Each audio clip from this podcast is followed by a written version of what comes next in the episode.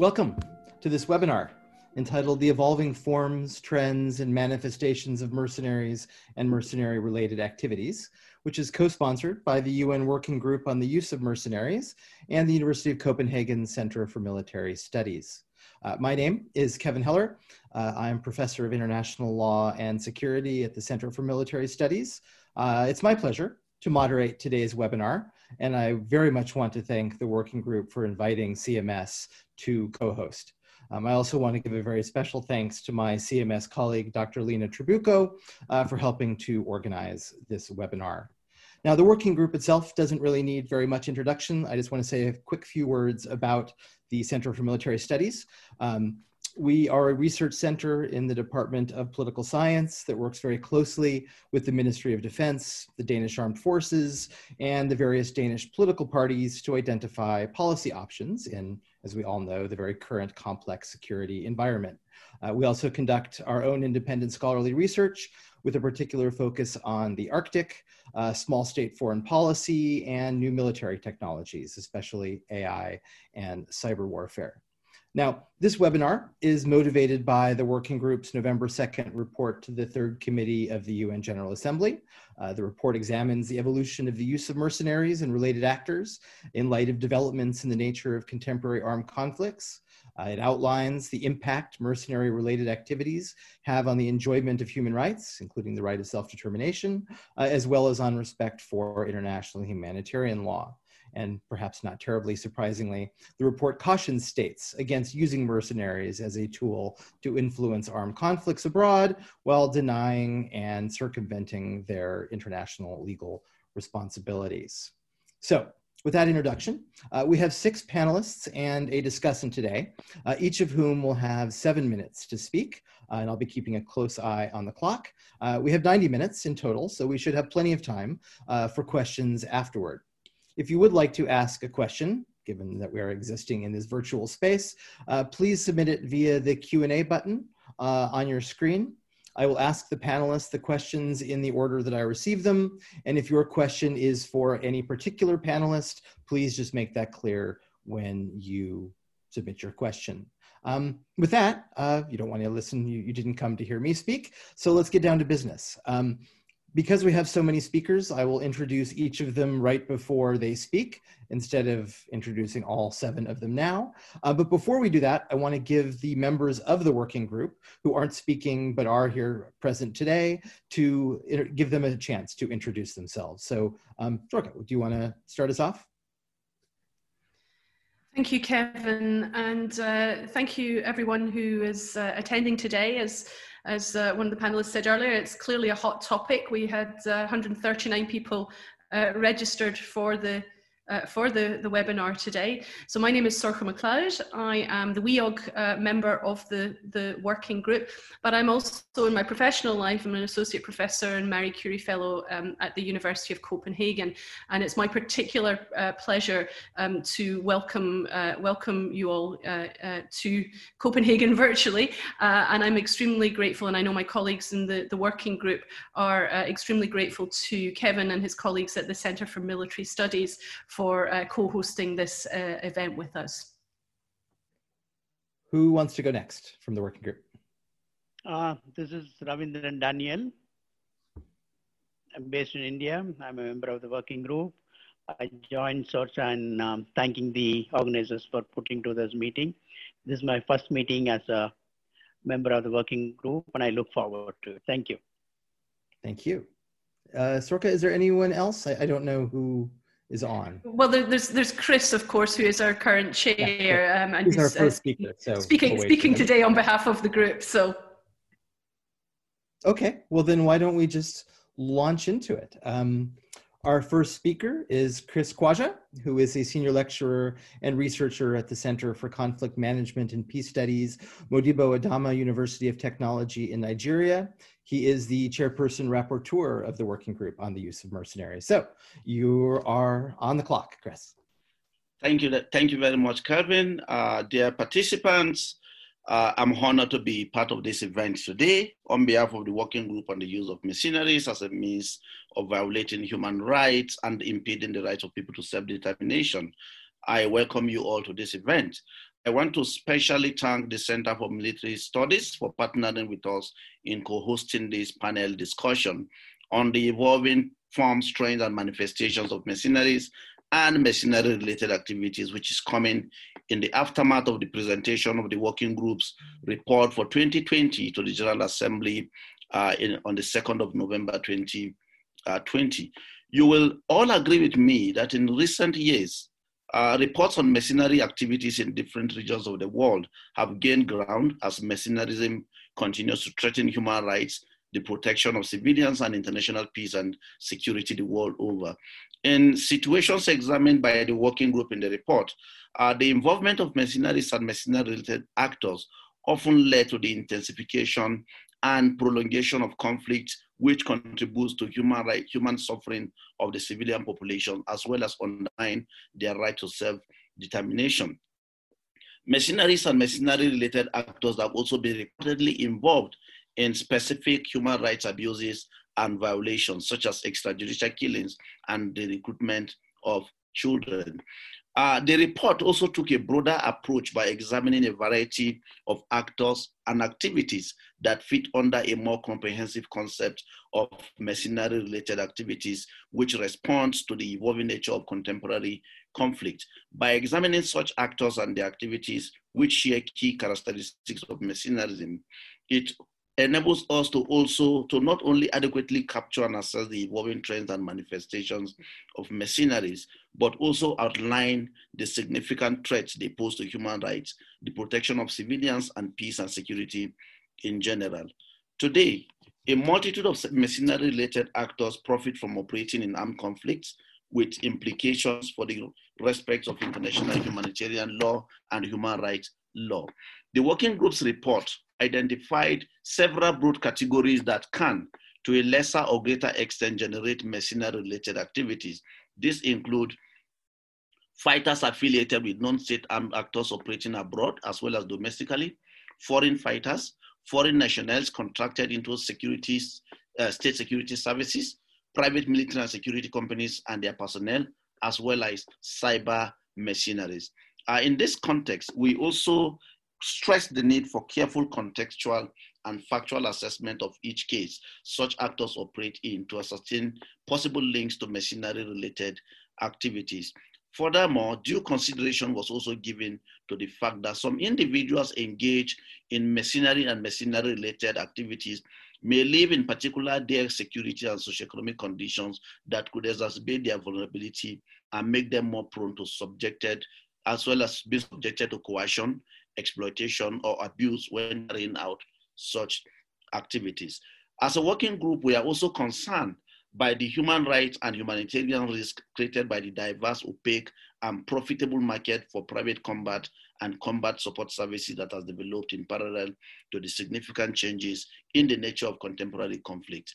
Uh, let me highlight some key areas which we elaborated in the report that was presented to the General Assembly. First, has to do with the rise in non-state armed conflicts and the proliferation and variety of non-state armed actors involved not only increase the prospective client base for private combat and related services, but also make it more challenging to determine facts, ascribe international legal obligations, and attribute responsibility for violations and abuses.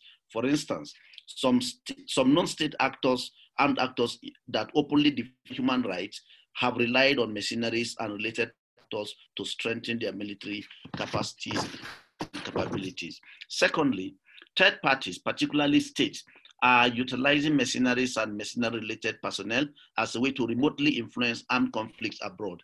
The working group is really alarmed by reports that in some cases, states have done so in an attempt to obscure their involvement in armed conflict and avoid related responsibilities under international law, including with respect to alleged human rights abuses and violations of international humanitarian law. And by so doing, a major obstacle to achieving accountability and providing effective remedies to victims of abuses and violations is created. In this context, we are also pleased that the Security Council of the, of the UN has increasingly included the provision of armed mercenary personnel in arms embargo, thus broadening the scope of restrictions accountability, and non-compliance beyond military material include state and human actors. And thirdly, is that both states and non-state armed actors have relied on mercenary and mercenary-related activities to gain strategic and tactical advantage in increasing complex armed conflicts. For example, private actors have made profit from developing, maintaining, and operating new technologies used in the conduct of hostilities, such as drone.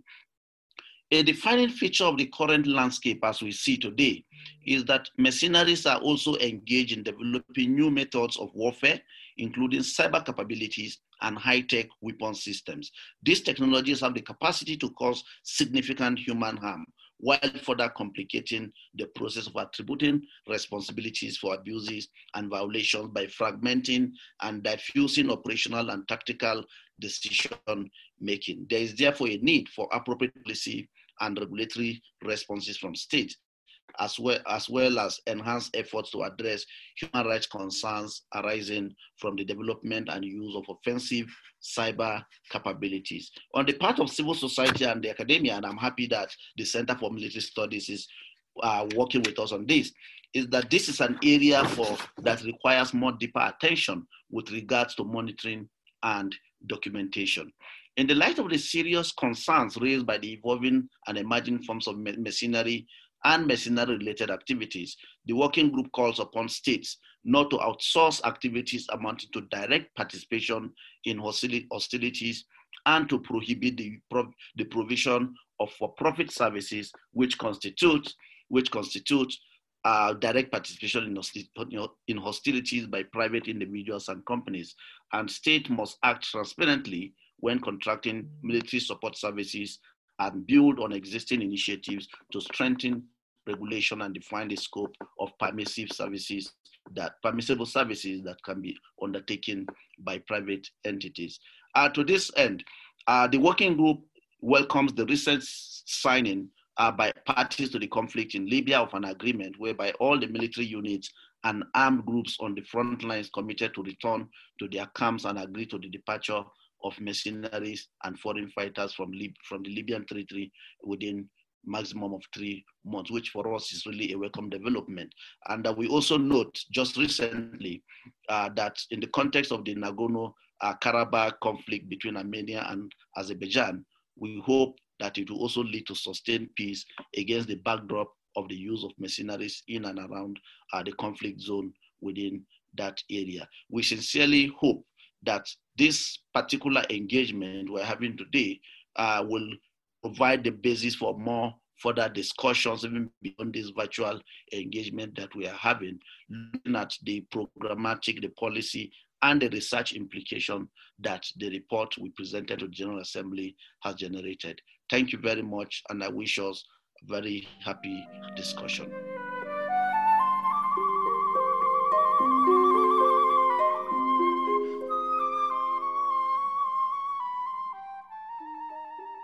Thank you, Chris. I appreciate it.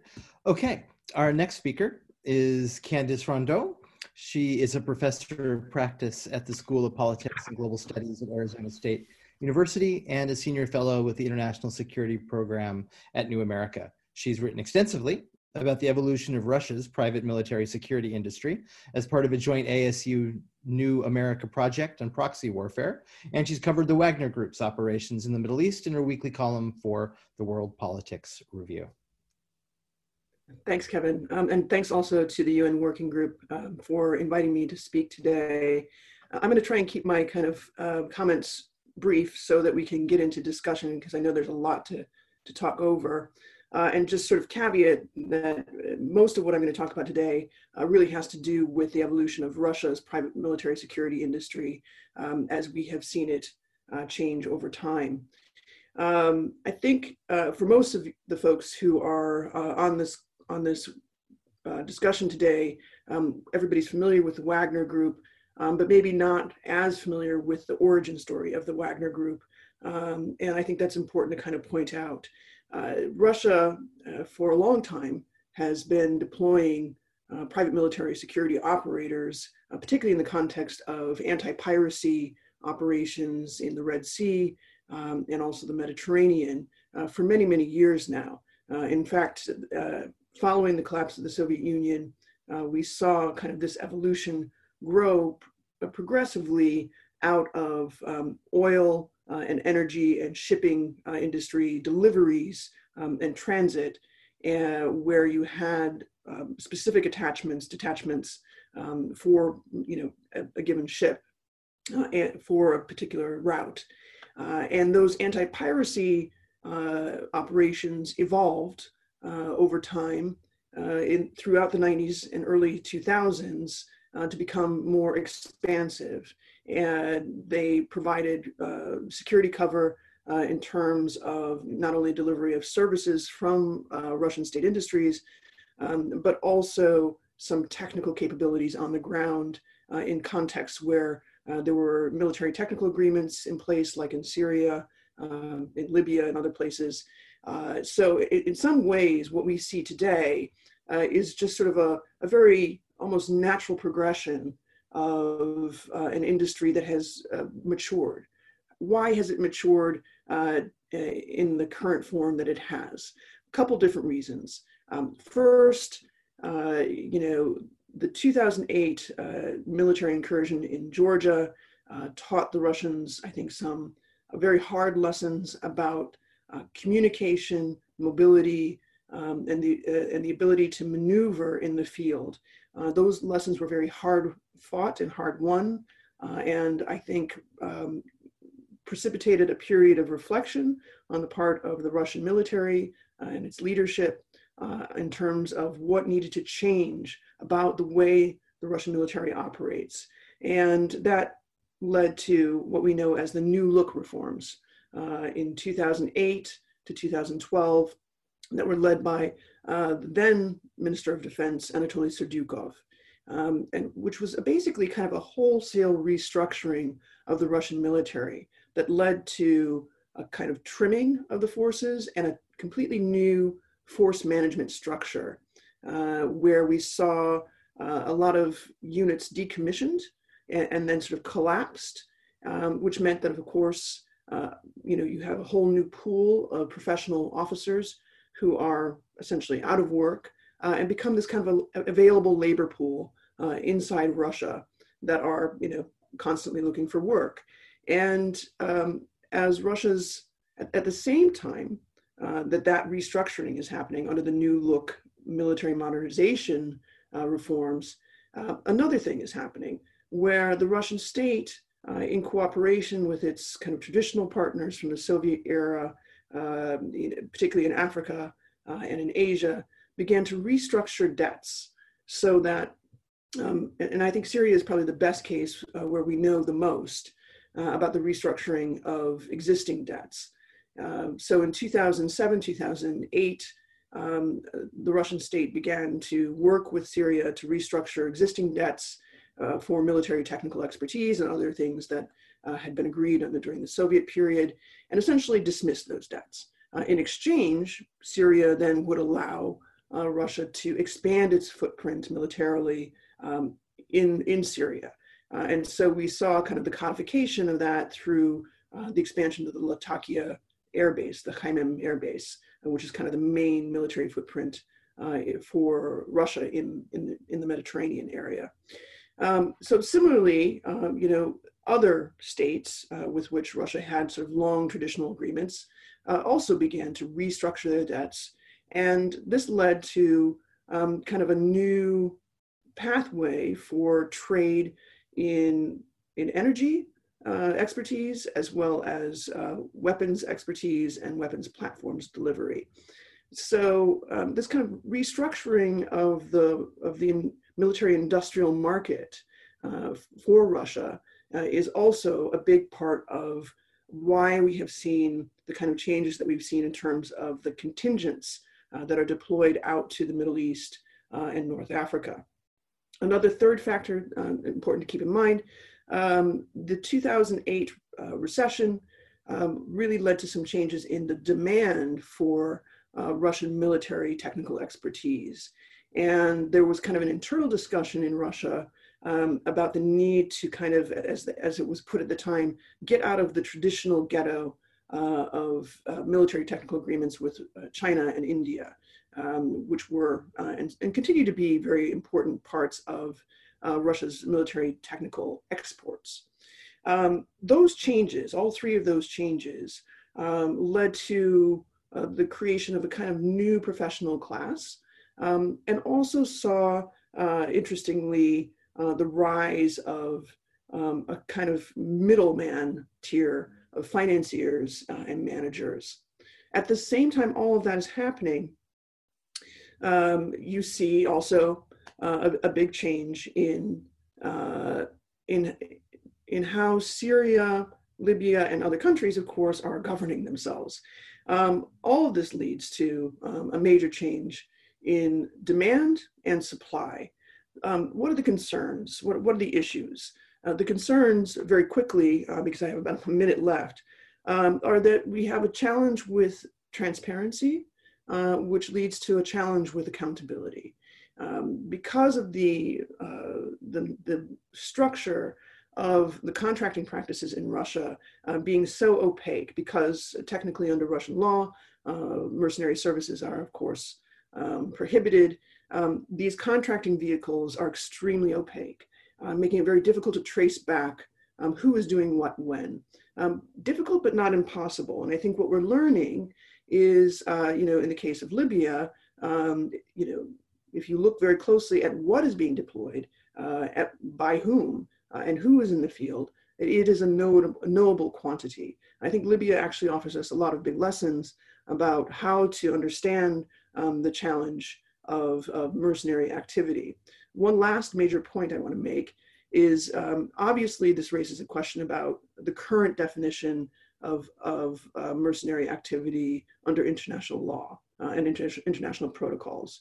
Uh, there's an extreme emphasis on individual behavior uh, and individual motivations uh, being monetary. But the reality is increasingly because of this kind of remote warfare model that a lot of states are now getting into, uh, particularly Russia, uh, it's important for us to begin thinking about redefining or at least adding a new category of actors uh, and looking at the motivations not only of states and individuals, but firms and organizations. And with that, I'll leave it there.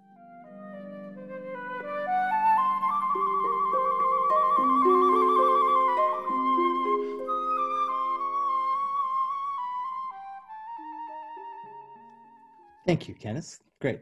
Um, our next speaker is Brian Castner. He is the Senior Crisis Advisor for Weapons and Military Operations on Amnesty International's crisis team. Uh, he's conducted on the ground war crimes investigations in places like Libya, Somalia, and South Sudan.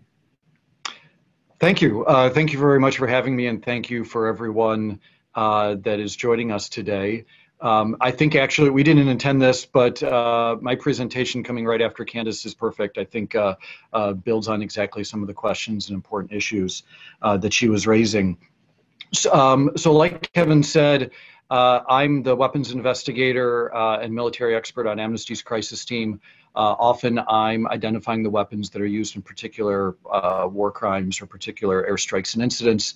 But with the rise of use of mercenaries, additionally, obviously this has been happening for a while, but just the increased use in more and more conflicts, uh, I've started a project uh, looking at that increased use of mercenaries. And so I want to talk about a few things this morning brief briefly. Uh, one is to respond uh, to the working group's report that was just published um, see what challenges and opportunities come out of that uh, that we see, uh, and then talk just a little bit about the, some of the work Amnesty has already done on this topic, and then what we're looking at now. So I think in a, uh, a couple very important sections of the UN Working Group's report that was just put out. One is section three, uh, laying out the various legal instruments um, and especially how they are inadequate. And so let me focus on two of those. One is Protocol 1, uh, which really focuses on a being a paid member of a state military, an outsider coming in and for additional pay. It's like Candace was saying, it's really the individual motivation um, that's the important part here. Um, and there's that's really an anachronism. There's fewer and fewer of these situations where we're uh, there's some high profile, um, high cost individual member, which is really uh, where the problem is. Um, the second issue is the International Convention uh, on the use of mercenaries and how uh, you know, for historical reasons, that that really uh, focuses on overthrowing governments. Again, uh, that is not often what we are seeing currently. Um, I mean, that still happens, or there's still attempts for that to happen, I should say. I'm thinking of a very clownish attempt by some American mercenaries in Venezuela earlier this year. Um, but that's not where we see the vast majority of the human rights violations. And of course, Amnesty International, as a um, you know, that's really what we're focusing on is the international law and the violations of human rights. Um, so instead of those two things, uh, what we often see now is a state or a non-state actor, a large non-state actor, like say the Libyan National Army uh, under the command of uh, General Haftar, where they lack a certain capability, and so they're looking to contract it out. Um, and this is uh, this is why Section Five uh, is particularly important in the UN Working Group's um, report. Uh, the taxonomy of these groups, and what do we mean when we say mercenary? So they, they lay out six categories. If we put aside cyber mercenaries for a second, um, of those five categories, uh, three of those are about individual actors, and two of them are about uh, groups. The two of them are about uh, groups acting in concert. Um, so again, because Amnesty is interested in patterns and is in, interested in uh, systematic violations, I want to put aside, um, you know, foreign fighters and some of those individual actors and really look at the two group phenomenon. And one of them is uh, armed non-state actors operating abroad and this is something that we've been tracking closely because it does uh, it has been happening more and more. I think a perfect example is the Syrian National Army, which is really a proxy uh, formed by Turkey to fight in Libya, um, fighting obviously in um, uh, deployed some deployed to Azerbaijan. I think actually in a case like this, international humanitarian law can work fairly well because the proxy group is formed by the state, it's deployed by a state, and so the state bears responsibilities for what those forces do um, that the proxy force is not wearing the uniform of the state, either of the state they're deploying from or the state that they're deploying to, uh, in, in my opinion, does not uh, weaken the sense of responsibility or the culpability um, or the linkages there, the command and control linkages. You know, that that's, uh, there's still a very uh, firm um, line of control there. This is in contrast to um, example, another example in the uh, working group, though, about private military contractors. And I want to stress again that we're talking about private contractors engaged in combat, not security contractors where you know violence may occur, where they're guarding a a base or a mine or something like that, and so violence may happen. No, these are contractors deployed really for the purpose of combat. And this is where uh, I think uh, challenge really lies today is that when it comes to IHL and justice, um, that that's what we're working on. And so, uh, so far we've done a lot of this through our business and human rights team. My colleague Patrick Wilcken um, has has written a report um, on defense contractors that are used in support of combat action, uh, particularly uh, the Saudi-led coalition fighting in Yemen. Uh, and you know, there, so there's contractors in those examples where they they're loading bombs on aircraft, they're maintaining aircraft, and then those Saudi jets are going uh, and bombing Yemen, engaged in combat there. Uh, you know, and the way we've looked at this previously is that if you're a contractor and you're putting a bomb on that aircraft, and the first day it bombs a school, and then the next day it bombs a wedding, eventually at a certain point, uh, the company has its own human rights obligations uh, under business and human rights framework to say, well, we see how this is being used um, and so it's our responsibility to stop putting those bombs on that aircraft. In, uh, in the framework that uh, Sean McFate uses, uh, there's, uh, you know, uh, in his book Modern Mercenary, uh, he lays out kind of four tiers of how involved private companies can get. Obviously, we're talking about the lower tier now, um, but at the very top tier, where you have a private military um, contractor, they have really an independent command and control um, and where there's agency, uh, there's also uh, uh, culpability. And I think that this is an important part where, um, you know, say unlike the Saudi example I just made, what we're what we're looking into now, uh, where it's not just, um, you know, the company's not just associated with the combat; they're actually doing. And when you go from enabling to doing, uh, and you're actually participating in hostilities, uh, that's where there's even more concerns. A good example of this is the Dyck Advisory Group, which is currently fighting in Cabo Delgado uh, in Mozambique.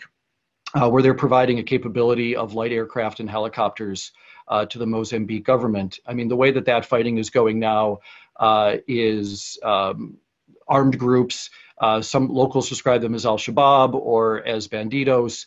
Uh, they have some links to international jihadists. Uh, you know, they, they attack a town. Uh, sometimes there's state forces in the town. Sometimes there's not state forces in the town. Uh, they take over. They're committing uh, shootings and beheadings and, and, really truly awful things. And the military response to that uh, are Dyck's helicopters. Um, it's not the state fighting. It's really it's Dyck fighting from their own helicopters, shooting their own weapons with their own pilots, with all their own personnel, direct participation. South, you know, Dyck Advisory Group is a South African company. Unlike, say, the Syrian National Army, it's not that South Africa is deploying anyone. Uh, it's that the, um, you know, that they really are private and hired by the Mozambique government. Um, and I think that that difference, the contractual arrangement as opposed to uh, state directed, is really important. Um, and so there, then there's a triple responsibility there. There's the criminal liability uh, of individual actors, as there always is under IHL. Uh, there's a state responsibility under for Mozambique, who's hired them. Um, but I'd argue that the challenge is finding a third way or third avenue of responsibility, which is considering that private company as its own actor under international humanitarian law. Um, and so I, in closing, um, uh, because I have a feeling I'm running out of time, even if I can't see Kevin, um, we'd, uh, I'd especially agree with one recommendation of the working group, um, and that's uh, laying in their uh, in their report, and that's that mercenaries should not be taking direct part in hostilities without a clear delineate, delineation of their legal responsibilities. Um, that when you've crossed, like I said, as you cross that Rubicon from merely enabling combat to actually participating in combat directly, um, that's where our concerns most are. And thank you very much.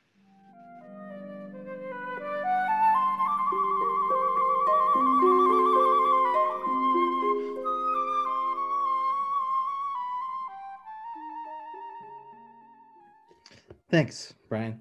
Um, okay, moving on. Um, our next speaker is Jovana Jezdimirovic Ranito. She is a lecturer at the University of Twente. Her latest book is Regulating U.S. Private Security Contractors, and her expertise is on American and international regulation of PMSCs. Floor is yours.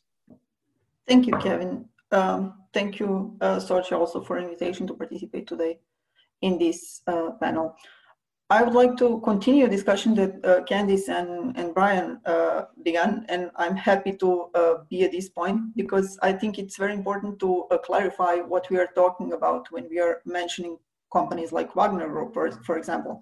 So um, we are uh, using the term as um, new mercenaries or um, I would suggest quasi-mercenary organizations because uh, we are not talking about private military and security companies or PMSCs, um, or we are not talking about traditional mercenaries. So it's a new category that we are seeing developing in last decade or so. Um, and it's very important to find um, and recognize the distinction between the categories that we know and we addressed before in uh, regulating these entities and uh, the appearance and behavior of the, these new entities where we can put under international uh, humanitarian law or international human rights law. So uh, we are, um, if we are watching at, at PMSCs, there are a lot of similarities between these uh, organizations and, and PMSCs. Uh, firstly, they also advise, um, give military advice to, to, uh, to state forces uh, where they can be contracted, and they're also used for personal protection, both for um, uh, individuals and commercial entities.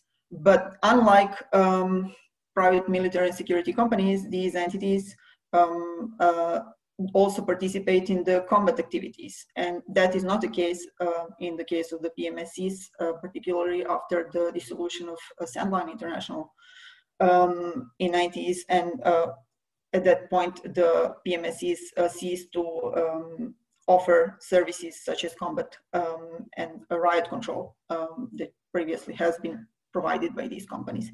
So this kind segment of the market is uh, free and uh, open to, to take over uh, by these entities. Um, and it's very important to stress the difference between the PMSCs, which has been regulated in the last two decades um, with various international activities and also state in initiatives. And it's very important to make distinctions that these companies are not private military and security companies. And then on the other side, um, uh, there is uh, the definition um, also by the different entities uh, such as Montreux doc document or also um, by this group, International uh, United Nations Working Group on Mercenaries, uh, who have their own definitions of on the PMSCs and they differ. UN WGM is very broad definition and includes a lot of services, but not certainly combat services. It's uh, uh, specifically omitted that uh, combat services are included.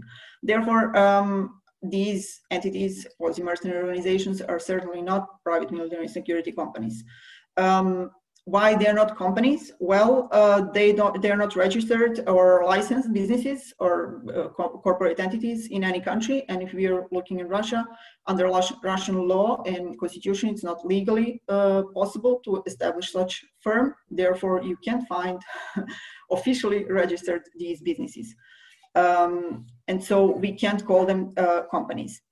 Um, but they're not either mercenaries because if we look, look at the definition of the mercenary, you can see that uh, by the international convention, they're not fitting in those criteria either. And specifically, not, if you see the criteria about the private gain um, that they would need to, to be the main motivation that they're having for these um, operations, usually that private gain is interpreted as a material gain, a, a compensation, and it's quoted um, uh, material compensation substantially in excess of that promise to pay to combatants, combatants of similar rank and functions in the armed forces of that party. So um, that's very uh, questionable uh, definition and hard to prove first because we are talking about uh, private gain being main material compensation for most of these participants in these actions, it's patriotism, not material compensation. So uh, we can't prove their motivations to be material. And then on the other side, uh, if we are talking about excess paid in excess,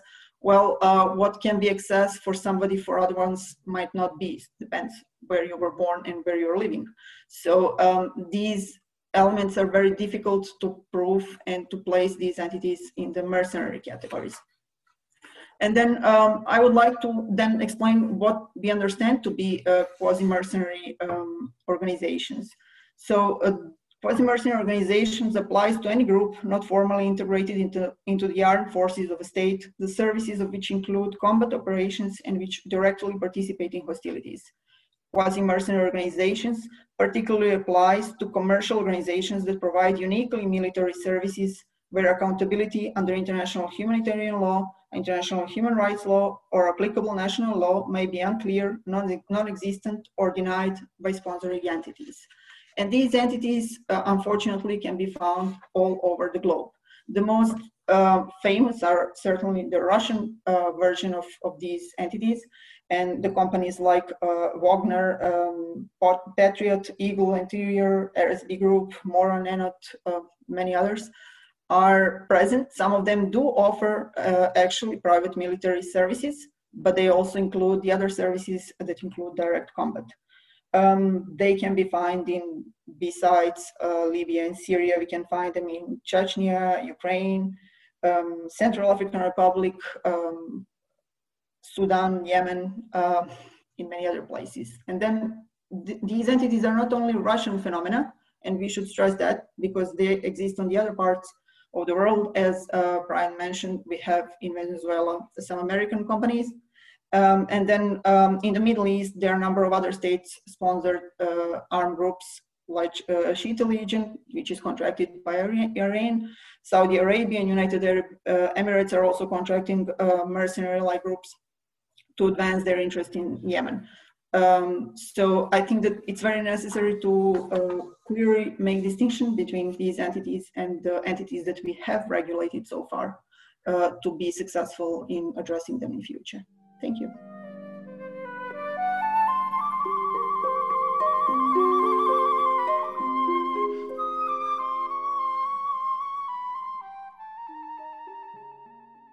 Thank you, Ivana. Great. Moving on, um, our next speaker is Julia Friedrich.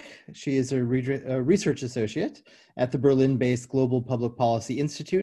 She works on armed actors in conflict in the post-Soviet space and the dynamics of gender and security. Julia, the floor is yours. Thank you. Yes, uh, thank you very much uh, for inviting me to comment on the working group's report.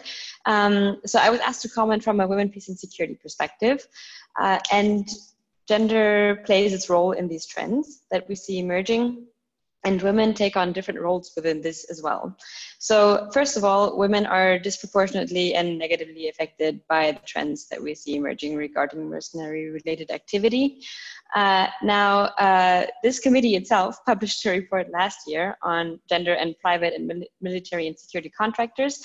I would join Jovana and Brian in sort of wanting to make a distinction between PMSCs and the trends that we see emerging, uh, but it's useful in this case to look at the trends that we uh, that we see within the industry. So we we know that this is a very male-dominated industry. We know that there is a lack of frameworks and oversight also from clients, including states. Um, and we know that PMSCs are regularly accused of sexual and gender based violence. Now, these are legal entities, registered firms that actually care about their international reputation.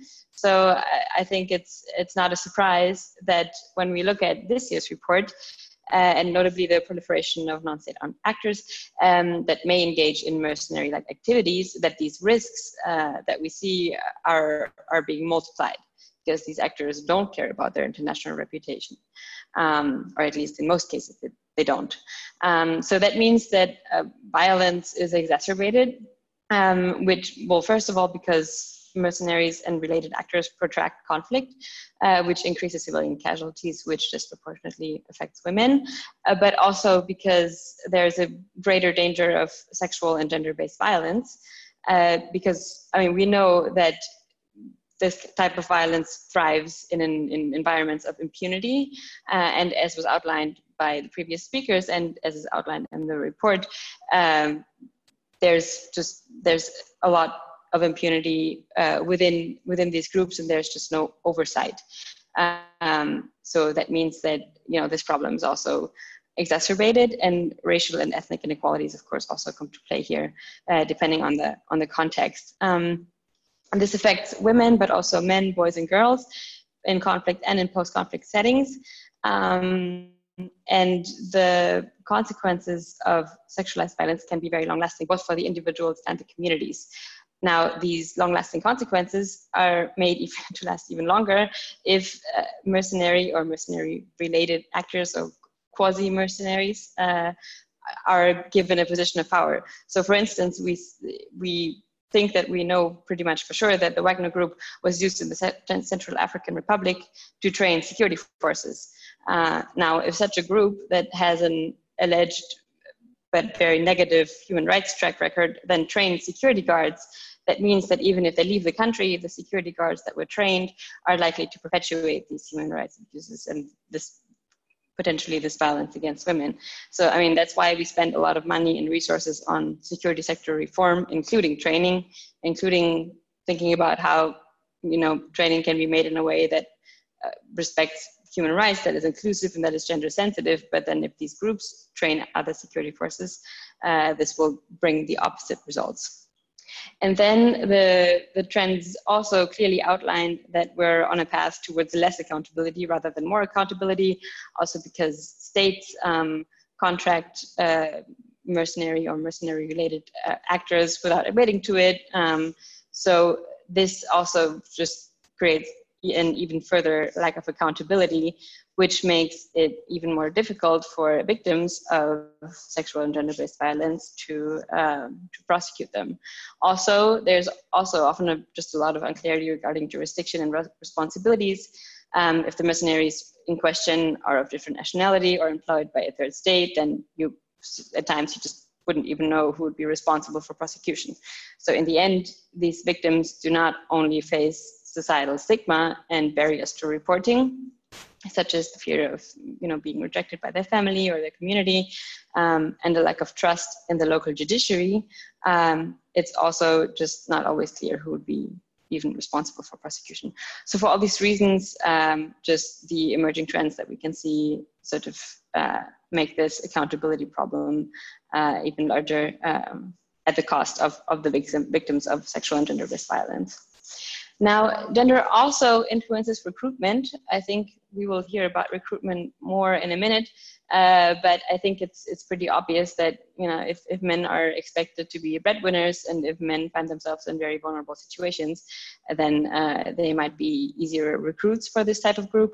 Um, and I think it also doesn't need a lot of explanation that violent ideas of masculinities um, also sort of play a very important role here. Um, and then lastly, um, I've spoken about women sort of as victims, but um, women are of course also resources. Um, a lot of attention has been paid uh, in the past to communities, uh, sort of uh, when we speak about community resilience, resilience to recruitment, but also um, resilience, you know, in, in a post-conflict situation. And uh, women uh, are obviously just a very important resource and also factor in contributing to community security. So I think uh, you know women sort of uh, can, but also need to be part of a sustainable solution in in countering some of these uh, emerging trends that uh, that endanger human rights. So as always, women are both uh, victims and resources.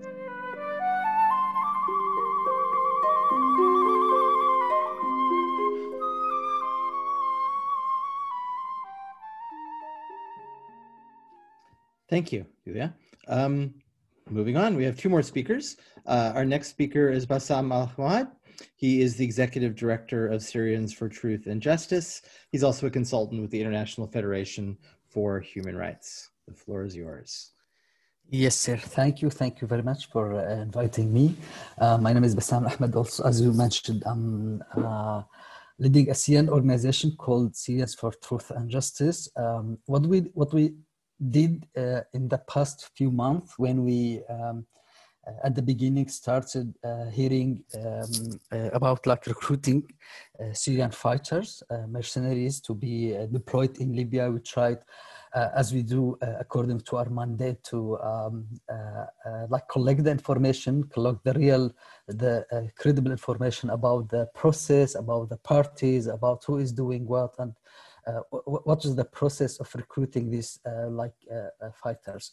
The, um, the, the first like credible information we collected um, like uh, in the beginning of 2020 was about like um, a Syrian first kind of like first Syrian uh, uh, person were um, arrested by in Libya by um, Haftar um, Haftar fighters. Uh, we followed this uh, information about this person and we uh, collected many information about who, who, who was this person.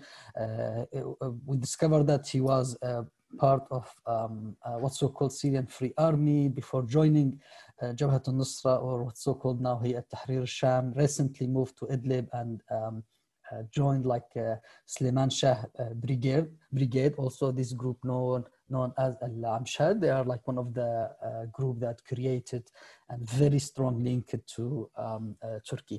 Uh, of course, this kind of information, since Syrians for Truth and Justice um, covering uh, the mandate is to cover the violations inside Syria by all parties of the conflict. We followed our uh, followed the allegation. We tried to um, uh, use um, like many times the open sources, but also at the same times we try to uh, uh, like collect the information and testimonies, not only from the families of these fighters who, who were deployed to uh, Libya, but also from the fighters themselves. Many, many, many of them were be the, the belong to also what's so called this Syrian National Army. It's um, um, as Mr. Brent said, also it's um, uh, uh, a proxy uh, groups created by um, Turkish government, and they are all mainly linked to the uh, Syrian interim government and the uh, Syrian opposition um, uh, coalition. So in, in this report, we get um, a lot of information about the um, recruitment methods and uh, how they um, the, the, privilege or the um, uh, the privilege will lead uh, them to uh, uh enlisted uh, in Libya. So um, some out outcomes in the the first report we did was mainly that in the beginning there was kind of like the people joined or like registered their name as like a, a, a as a voluntary basis to go to Libya and of course, most of them because of the economic uh, situation, uh, the hard economic situation in, uh, in Syria. So mainly the, especially in Libya uh, and recently also in Azerbaijan, I will speak about that uh, later, the main motivation was to get more uh, money because compare what they used to get from Turkey inside Syria when they used this group against Kurd in Afrin and Ras Al Ain compared to what they get now in Libya and Azerbaijan, it's it's of course a, a huge uh, amount. So um, we documented the majority of those people who were uh, um, uh, like recruited by Turkey were like belong to the uh, SNA, Syrian National Army, but also they uh, recruited some uh, civilians who were never joined the, uh, the conflict uh, uh, in Syria. in that report, also in the first report, we, we, um, we, we, documented the recruitment of like children, dozens of children were recruited uh, uh, uh, by, by Turkish companies or by the Turkish government and deployed to Libya after the, the, the campaign and many sources like um, or media outlets start speaking about that. Uh, uh, our our uh, like our coming report will explain how Turkey prevented this group to send like the the children. So the only development was in our next report will be about that. The Turkey really asked them to stop um, recruiting children in, in this process. Um, what also we, we learned that uh, uh, they used to like uh, they get between two uh, 2000 and uh, 3000 um, uh, dollar but also they give them some prom they promise them with a large compensation if they were killed and also more than this they um, promise them to give them kind of they, they, give their family the turkish nationality in the um, uh, in, in case if they were like uh, uh, killed in Libya.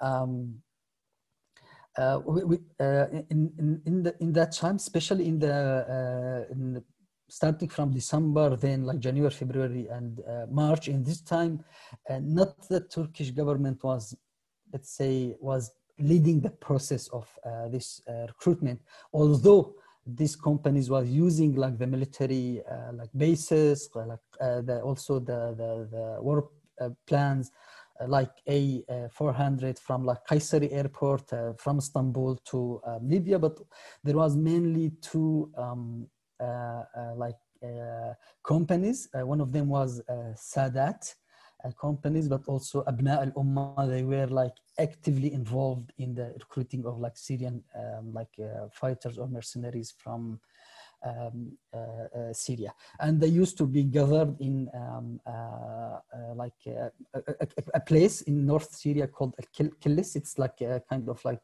a cross-border check between um, Turkey and Syria. What was also interesting that we, um, in some cases, not in all cases, uh, some people confirmed that they has uh, like the fighter got what's so called like kimlik. Kimlik for the people who don't know, it's um, uh, uh kind of like what's so called like a protection ID.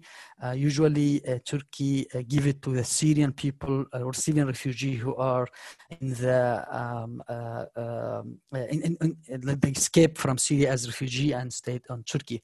We don't know how many of them were like get this kimlik. it was in the beginning. Recently, we didn't hear any news about like giving this kind of like kimlik to the uh, people. But also they take many, they took other, other like uh, procedure, like they take the samples of DNA and they were very, very careful about not uh, like publishing any uh, like version of the of the uh, like the contracts. Uh, as mentioned, also there was like some uh, specific uh, like groups uh, linked to the Syrian interim government, the Syrian coalition, and mainly they like the, all the Syrian uh, people or the people work on the Syrian context know how much these like groups really linked to Turkey, like. Um, Levant Front, uh, Faylaq al-Majid, uh, Jaish al-Islam uh, recently, and um, Suleiman Shah. Um, yeah, one minute. Um, and this is the logo of these groups for the people want to more.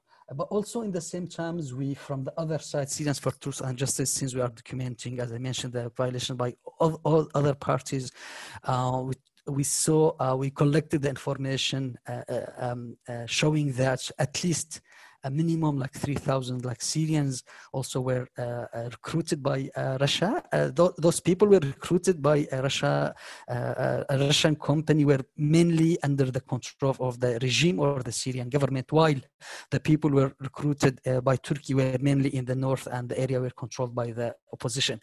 And they were also this like process by Russia started in Sweda province, a southern part of like Syria, but also there was many people recruited in different areas like Damascus suburbs, uh, Deir Zor, Raqqa, Al-Hasaki, Hama, and they were gathered in like uh, suburbs of like Homs in uh, a military base controlled by Russia uh, also then from Khmeimim area and other uh, area uh, in Latakia, they were transferred to um, that. The only thing that not all people with like recruit, recruited by Russia were went to fight. some of them, we don't know how much of them were went to kind of like guard um, the oil like um, companies and so on um, and so on just like last, uh, not last, but uh, just like small comments regarding the uh, the, the privilege that the, the Russian company used uh, in the Syrian government area was to, um, uh, besides the, the amount of money they paid, but also they give them some kind of like um, like promise to uh, uh, vindication of like personnel who have like involved in the security also, but also they give them like a promise to not allowing them to go to um, obligatory mandatory military service in the Syrian uh, uh, uh, army, which mean like clearly that there was like a Syrian involvement, an official involvement by the Syrian government in this like uh, uh, process uh, all like information we uh, connected or like collected by the uh, like fighters or like the Sunnis, we always try to link it with the um, like uh, flights, whether it's came from like uh, Syria, Latakia to uh, Libya, but also to um, uh, Turkey to this um, area. And it's all it's like uh, it's shown with all details in our uh, website. Our last report was about the Syrian um, like deploy like the using of the Syrian mercenaries in Azerbaijan, mainly by the like Turkish governments. in that report, the recent report also we disclosed the information about before uh, sending these um, uh, uh, Syrian mercenaries or Syrian fighters to Azerbaijan, there was uh, like around 150 like jihadists also were deployed to Azerbaijan. It was in um, uh, July. We, we identified the, uh, some like deaths of these groups, but we don't know what happened with them, whether if they involved in the recent um, like battles or not. But we have this information from the sources um, um telling same kind of like those group were involved in Libya. They were also in the front of uh, having um, uh, like involved in the uh, Azerbaijan, and mainly also they were like mentioned clearly to the last report of the Commission of Inquiry about the abuses they did um, in the area controlled by them, especially against Kurd in um, Afrin and uh, um, uh, uh, Ras Al Ain Serikanye. as a, a, a, part of our like also um, checking information we did the last um, like disclose information about this photo were also immersed. I'm so sorry I take like more, take more to two minutes of my time, but um, yeah, I, I, I can say I, I just like, uh, thank you, I finished here.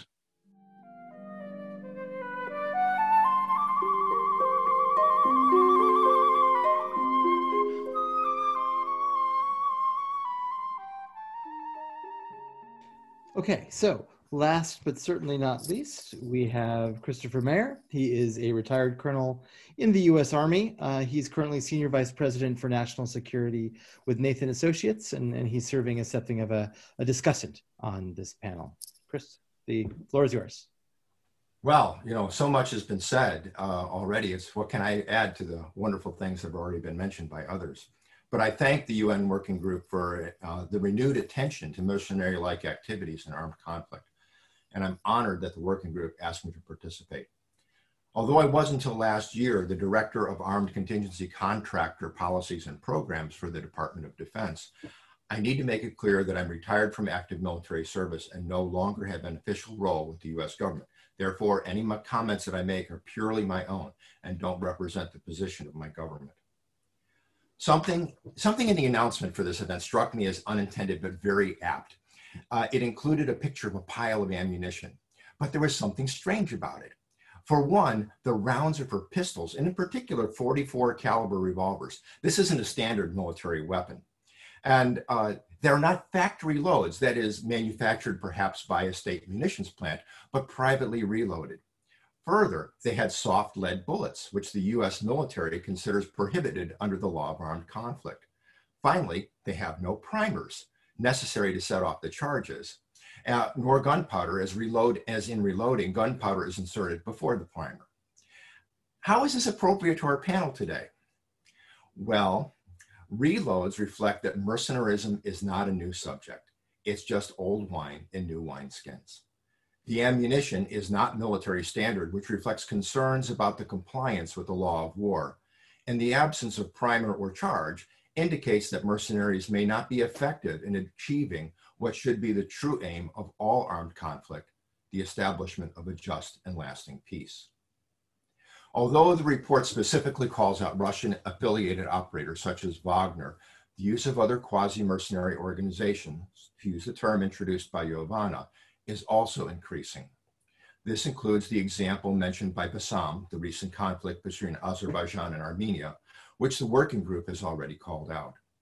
Building on what Brian mentioned in Mozambique, the competition among various organizations of varying legality from Russia, South Africa, Canada, China, and perhaps others adds to the confusion mentioned in the working group report, and according to some scholars, escalates the violence in the region. While Wagner type business model seems to be spreading, we need to recognize that many of the same considerations that led to mercenary like activity also drives an increasing demand for legitimate PMSCs. Now, by legitimate, I mean those that operate under national regulations consistent with the international legal obligations and good practices described in the Montreux document, and company operations that comply with the International Code of Conduct and recognized international standards. The reality is that few nations have implemented the good practices of Montreux in their national regulation, and demand for PMSC services far exceeds the supply of ICOC and standards compliant companies.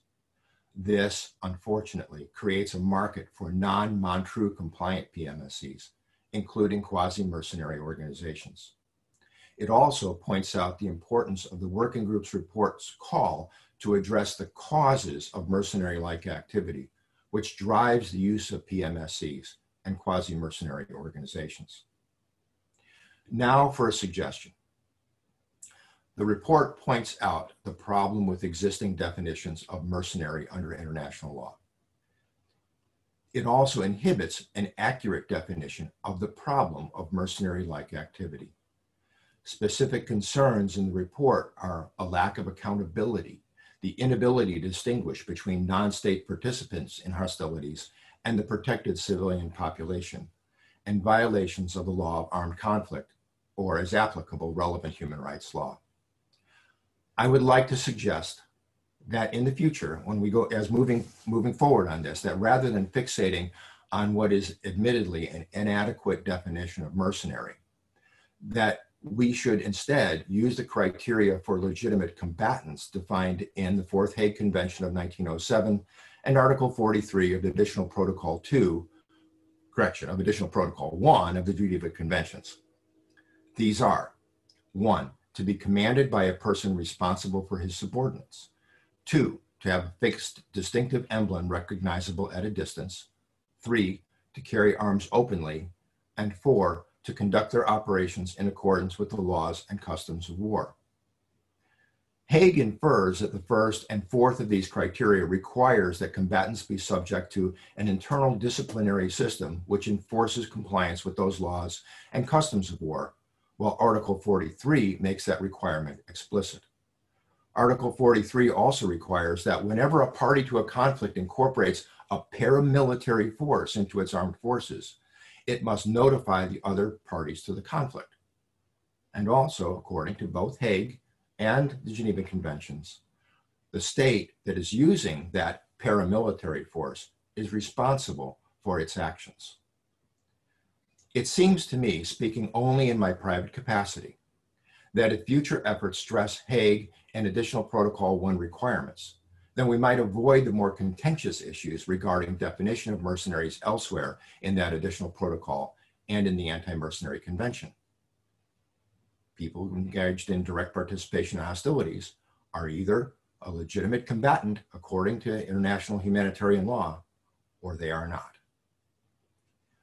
I think that there is some that this is something worth exploring in the report's call for international processes to more clearly and formally recognize the international human rights obligations of non-state actors. Unfortunately, there's been increasing disengagement on this issue by many countries, including my own government, which had previously taken a leadership role in regulation and oversight correcting previous omissions. I believe that this withdrawal by the USA and other Montreux participants has contributed to the spread of activity described in the working group's report. The information presented in the working group's report, along with similar calls and other presentations to the working group, justified the report's call for urgent attention by states and other stakeholders. The conclusions and recommendations should generate further discussion among governments, and particularly among those that support the Montreux document. Thank you.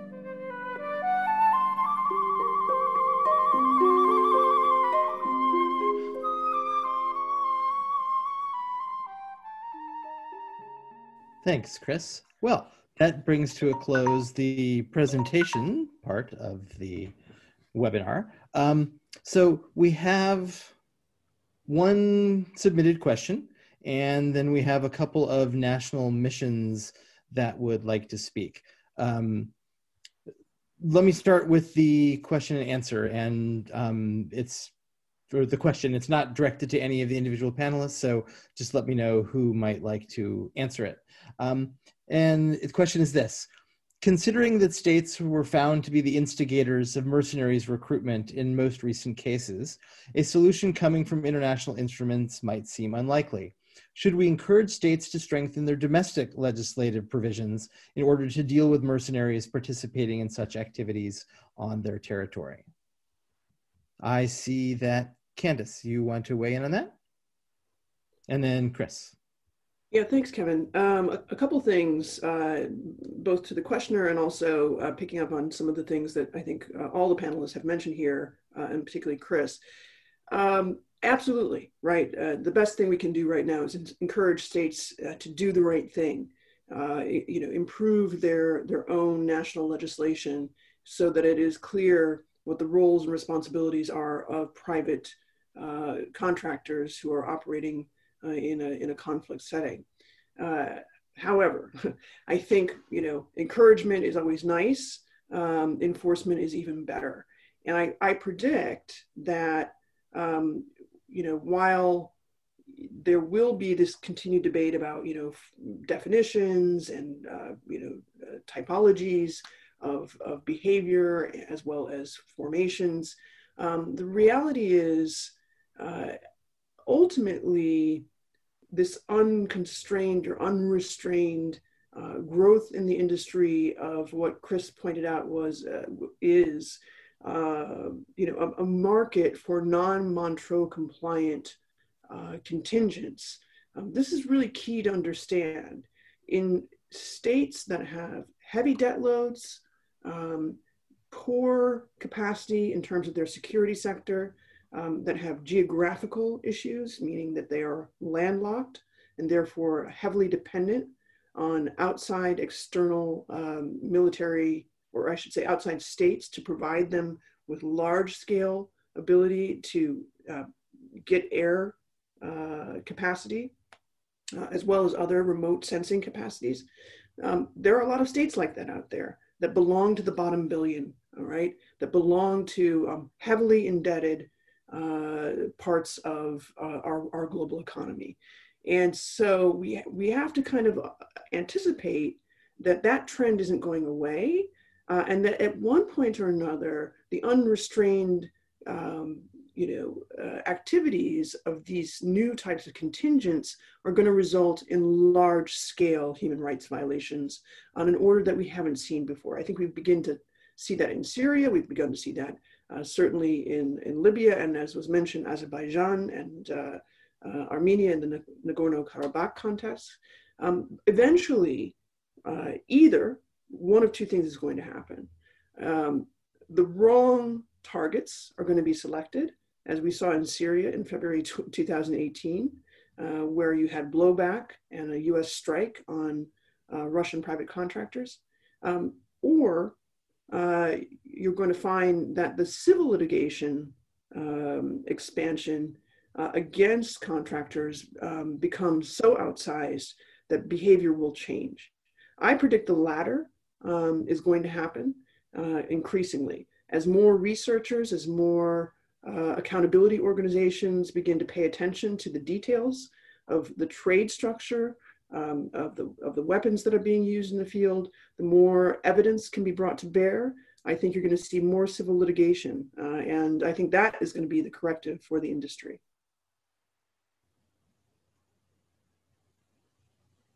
Great. Chris, do you want to weigh okay. Well, I'm going to agree with everything that Candace just said. Uh, but I would also uh, add to that that the idea of international tribunals uh, is actually a fairly recent phenomena in, US, in world history. Uh, up until World War II, the end of World War II, and the Nuremberg trials, and also in Tokyo, it was really considered the responsibility of the states to enforce the law of armed conflict and to try their own personnel for violations of the law of armed conflict. So this means that using the principle of subsidiarity anyway, that we need to be able to base good behavior on national legislation.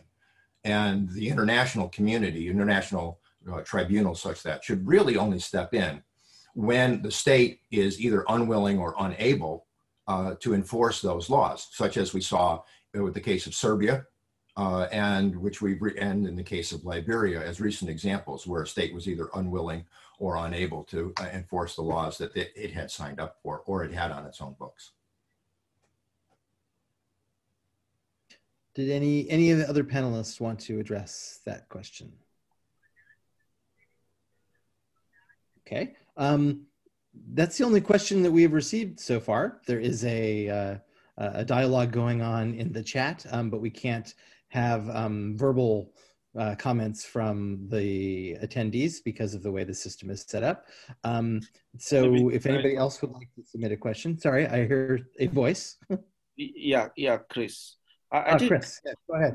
Yeah, for for us in the working group, uh, there are two, two, two issues. The first is the fact that the Mercenary Convention is 30 years now, and one of the biggest challenge with that convention is that majority of the states that are often linked to the use of mercenaries, either publicly or in secret, have not ratified the convention. And because of that refusal or inability to ratify the convention, it places a very serious issues of accountability in the context of how states are held accountable in the context of state obligation when it comes to their duties to respect human rights and humanitarian law on one hand. And it's, and it's the same challenge we are also uh, facing when you, when, when you look at the activities of private military and security companies that in a significant way can in, in, in some ways can be seen outside the frame of mercenarism, but the whole question of having an internationally an international legal legally binding instrument that can really hold them accountable all these are absent. So in the absence of a legal framework that deals with the issue of mercenaries mercenary like like activities as well as private military and security companies though that is not the focus of this aspect this uh, panel, panel panel discussion we, we are just we have a cyclical issue we are dealing with of mercenaries being identified in several states, mercenaries being used or deployed by state in a very opaque manner, but nothing is being done in terms of holding them accountable, in terms of ensuring that by dealing with one or two of such cases that have been established, you are able to use, again, deterrence as a basis for halting would be mercenaries of tomorrow. But in the absence of deterrence, you can see that the life is expanding. Mercenaries are expanding the activities, even in the context of the use of child soldiers as we captured uh, in, the, in, the, in the 2020 report to the General Assembly. Thank you. Thanks, Chris. Um, okay, well, I have two questions in the, the queue. I'm going to read both of them and then you can um, respond to either of them. Um, so, one question is We see the trend of mercenaries tightly linked to economic hardship. Should the advocacy for economic rights go along with the work on mercenaries? Um, and then we also have a question from the Permanent Mission of Greece, um, who asks um, Could any of the speakers try and define this new type of quasi mercenary organizations? What exactly is the qualitative difference? And I know that um, Ivana, you wanted to answer the question from the Greek mission. So why don't we start with you? Thank you, Kevin. Yes, uh, well, my presentation was actually trying to explain what is the difference between these um, organizations and uh, private military security companies and um, mercenaries. Uh, so, and I thought that that was clear, but I will try to uh, just reiterate the the idea. So the main difference when we are looking in these organizations compared to the private military and security companies is the direct combat activity. So we, in the private military and security companies, we don't have direct combat activities uh, employed uh, because that is forbidden by international humanitarian law. In this case, uh, these organizations do not uh, follow this concept and they actually actively uh, seek the clients who are going to uh, who need these activities to be provided. That is the first difference. The second difference these company these entities are not companies because they can't be registered and they're not usually registered or licensed um, by any state um, where they operate. In russia that is uh, constitutionally impossible because their law doesn't allow uh, registration and operation these for these companies. And then um, these companies are not again mercenary mercenaries because we cannot prove that their participation is motivated by economical gain. And it's usually patriotic in, in most of the russia cases. And then um, what is also very different is that um, the, these entities operate under very unclear um, uh, frameworks related to international law um, especially international humanitarian law, especially uh, international humanita- human rights uh, law, and um, national laws that are applied in these um, activities. These activities, when I say it's direct combat in hostile uh, contexts.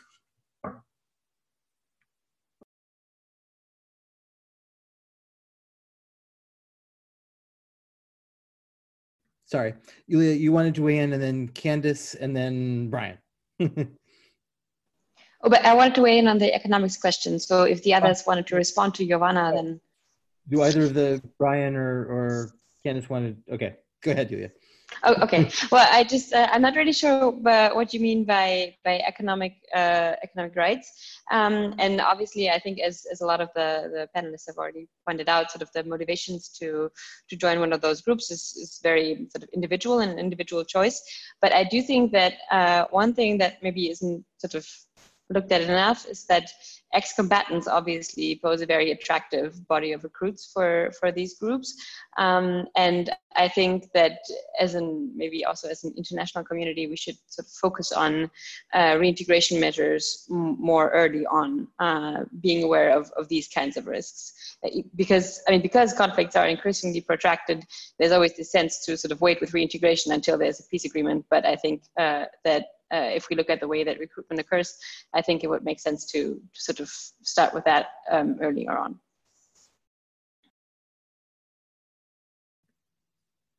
Um, Candace, Brian? Good, Candace, and then Brian.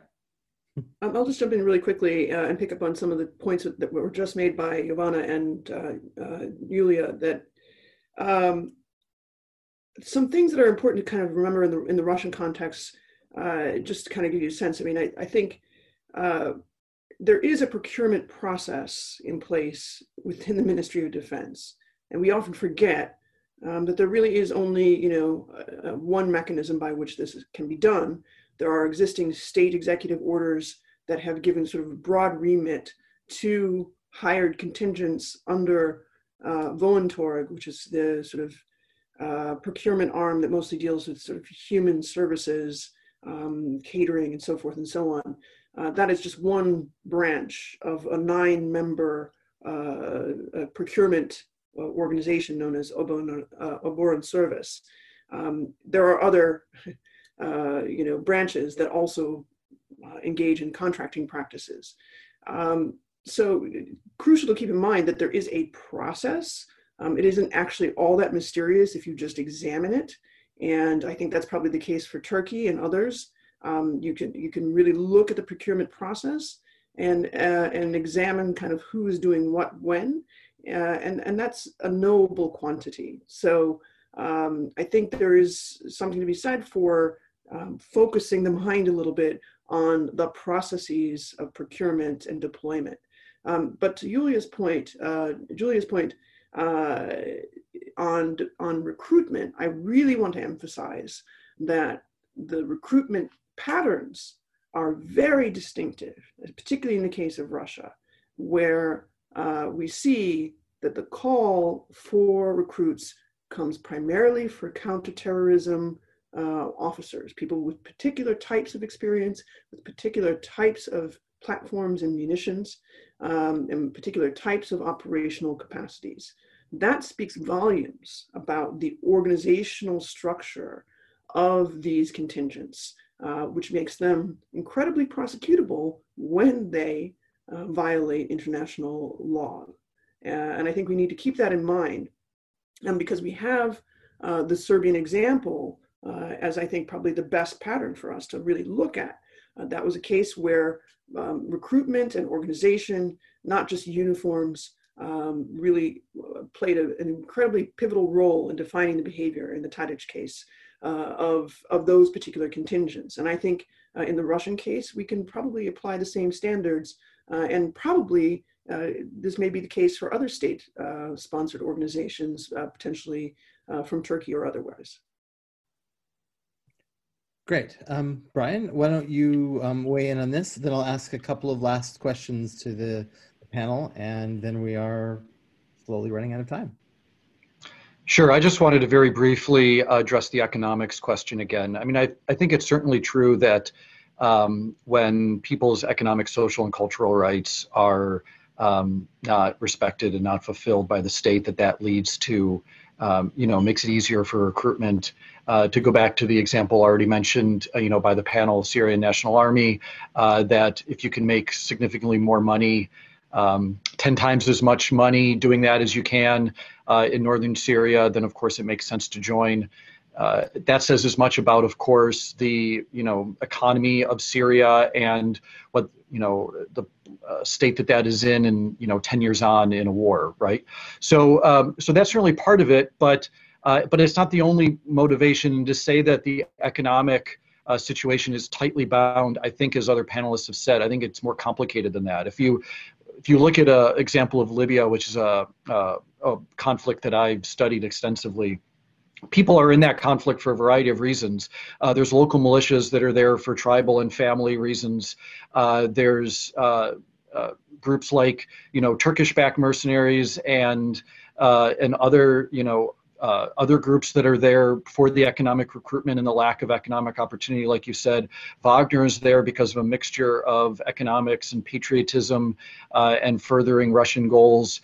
Uh, there are, you know, groups from around Africa that are there for other reasons as well. And then we have the case uh, that's been in the news lately about Lancaster Six uh, and some American and Western mercenaries trying to offer, you know, very high-end specialized helicopter and direct action missions to Haftar Uh, those people are not economically disadvantaged, but they do see economic opportunity uh, significantly to be able, um, you know, to work there. So there are many, many motivations, and I think as we parse out, uh, sometimes afraid these panels spend more time on definitions than what's actually happening. But I do think in this case, it is worth trying to think uh, to think through uh, that this broad category of mercenary does, you know, have enough subsets that you really have to consider them uh, individually. Thanks, Brian. Uh, Ivana, you wanted to weigh in quickly on the question that Anthony mentioned in the chat. Yes, so um, I'm not sure if this is visible also for um, the rest of the participants, for the attendees, uh, but uh, Anthony Chatin asked about uh, where is the limit, where is the line, and gray line that we um, divide between what is logistics and what is um, uh, actually mercenary and combat, direct combat activity. So um, I would go back in a time and in a time of the uh, US intervention in Iraq, where we had private military and security companies who were providing uh, personal protection uh, services to um, US um, in, in Iraq. So you would have uh, companies who would provide logistics and who would be uh, protection to diplomats, for example, and they would involve sometimes in uh, direct combat as a defensive response to being attacked. In that case, we are talking about legitimate defense uh, of those who are attacked. But when we are talking about quasi-mercenary companies, we are not talking about somebody who is delivering goods like convoys that are followed and they will get answer back if they're attacked. We are talking about groups who are directly attacking somebody. So they are provoking uh, hostile environments and, uh, and uh, causing the combat themselves. So I would say that when we're talking about logistics, it's pretty well uh, defined, and you uh, you can find very well those definitions in both Montreux document and, and ICOC. Um, uh, also, very, well um, uh, the state, the, the position of the private military and security companies who have rights to provide logistics and protection of people and commercial entities. here, we are when we are talking about quasi-mercenary organizations. We are talking about different type of organizations who are directly involved and uh, contracted to be involved in the con- in the conflict. Thanks, Ivana. Um, I think we are essentially out of time. Um, I apologize to those who asked questions who who didn't uh, get them answered.